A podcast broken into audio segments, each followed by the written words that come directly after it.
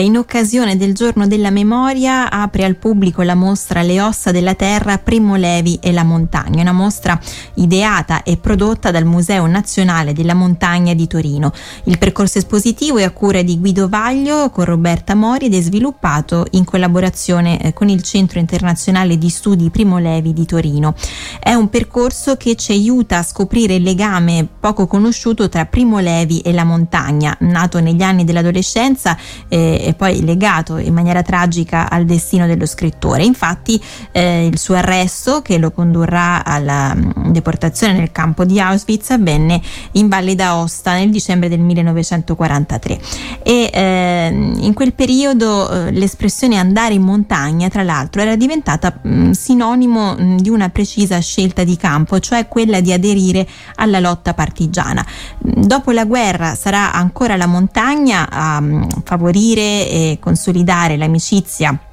di Primo Levi con altri due protagonisti del Novecento, Mario Rigoni Stern e Nuto eh, Revelli, un'amicizia testimoniata all'interno della mostra eh, dalla pietra con incisione della poesia a Mario e a Nuto proveniente dalla Fondazione Nuto Revelli di Cuneo. In mostra ci sono anche fotografie storiche, oggetti, documenti, volumi, manoscritti ed estratti video provenienti da archivi pubblici e privati, oltre che eh, dai familiari dello scrittore, dal centro Primo Levi e dal museo. Eh, per la prima volta poi eh, esposto al pubblico eh, c'è un paio di sci di Primo, Lie- di Primo Levi proveniente dagli archivi di famiglia che testimonia la sua breve esperienza partigiana. Ci sono anche i documenti Le cronache di Milano e i libri segreti provenienti dall'archivio di Massimo Gentili tedeschi che forniscono invece uno spaccato inedito del 1942 che è il periodo in cui ehm, Levi si trasferì a Milano ospite della cugina Ada della Torre e qui trascorse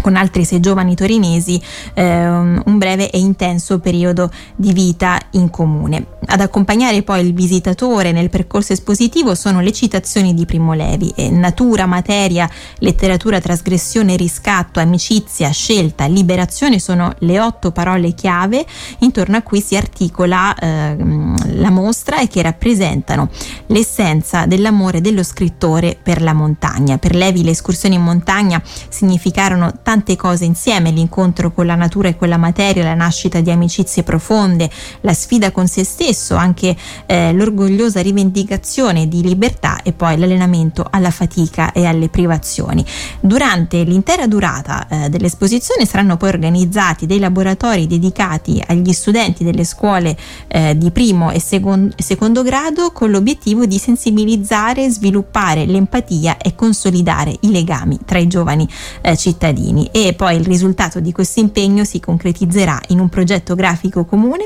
e in un'attività di scrittura basata sulla rielaborazione dei testi e delle citazioni di Primo Levi. Tutte le informazioni su questa mostra sono sul sito museomontagna.org.